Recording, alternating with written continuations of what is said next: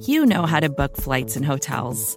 All you're missing is a tool to help you plan that unbelievable travel experience. That's why you need Viator. Book guided tours, excursions, and more in one place. There are over 300,000 travel experiences to choose from, so you can find something for everyone. And Viator offers free cancellation and 24 7 customer support for worry free travel. Download the Viator app now and use code Viator10 for 10% off your first booking in the app. Find travel experiences for you. Do more with Viator.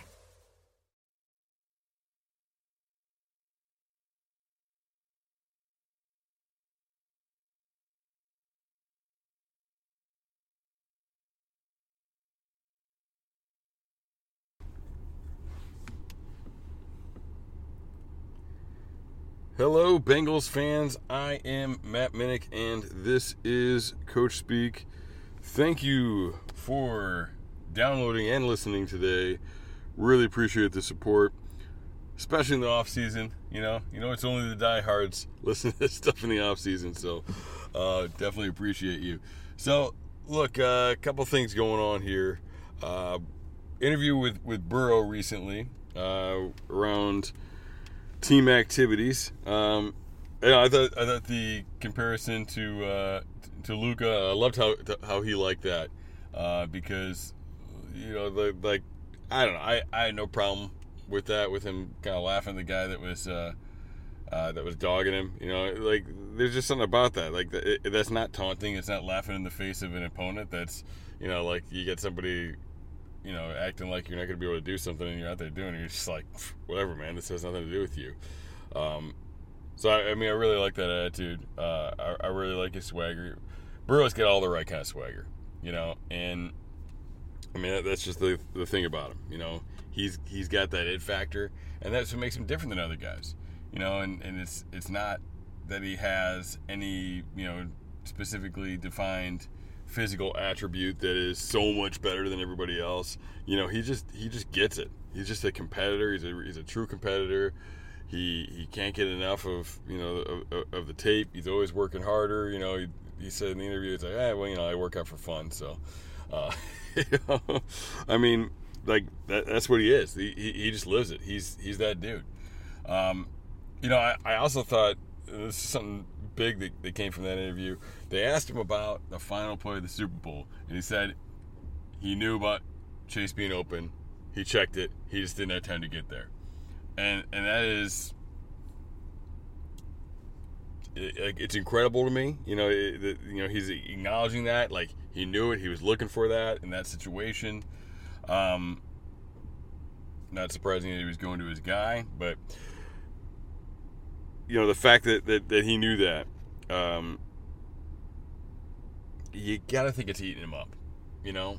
And everything we know about this guy as a competitor you know the way he attacks things uh, that just gets me really excited you know? Because you always worry about the post super bowl slump you know? There's a, a tendency some of these teams that make it to the super bowl and they don't win it you know they they fizzle out you know? They, they can go away the the next season. The Bengals had some pretty good injury luck last year, which was a bit of a, a change for them, a bit of a departure for them. Um, I believe that is, in some regards, um, because Zac Taylor uh, and company are much better about load management throughout the season uh, than their predecessors were. I think he's really on with that stuff. Um, I mean, I'd love to pick his brain about it. I'd love to figure out what they're doing because, uh, you know, it seems like they they really get that stuff, you know, at a very very high level. So I think that's part of it. But you know, there's always some luck in that stuff too. Uh, you know, and that's a big part why they, you know they're still attacking the depth. They're still looking to do those things.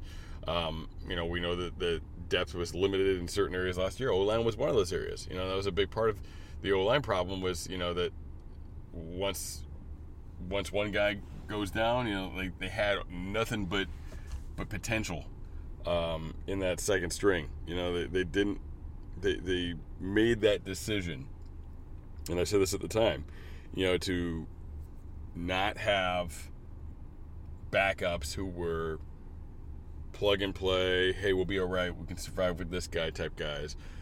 they had a bunch of a bunch of youth. You know, uh, guys like uh, Isaiah Prince, guys like Fred Johnson, guys like uh, D'Ante Smith, Jackson Carman, Hill. You know, these were guys who uh, you know, young guys, developmental guys, big swing type guys. You know, guys that they you know they they had around not to be career backups, but guys that they had around because they thought they had potential to be more. And nobody really stepped up and and you know blew that potential away. Um, you know when they when they got those opportunities. You know and um, and you know even Su'a-Filo going down at the beginning of the year was part of that too. You know that, that that's why we had the the big issue you know at the right guard spot um, initially, and you, you had that pressure. You know, yeah, Carman had to step up, and he didn't. Uh, and then you have the right tackle position and put those two things next to each other, and, and that's a that's a bad deal. So now they've got to build more depth to account for that. All right, uh, but then there's also that sense of accomplishment that hey, we know we're good. You know, we get that we're good. You know, you, you start thinking you're really good. You know, work is hard. Um, you know, it's just kind of this tendency, like, oh, we were there, we're gonna get there. You know, um, and you, you got to keep that chip on your shoulder, you know, like like you had when when you were the laughing stock of the league, you know, and Burrow's going to give you that, you know, and, and I think this says it even more. I think he realizes how close they were. I think he's blaming himself and he's saying, ah, I just needed a second. Ah, I should have slipped away from that. Maybe I should just thrown it. Right? I should just take a step and thrown it.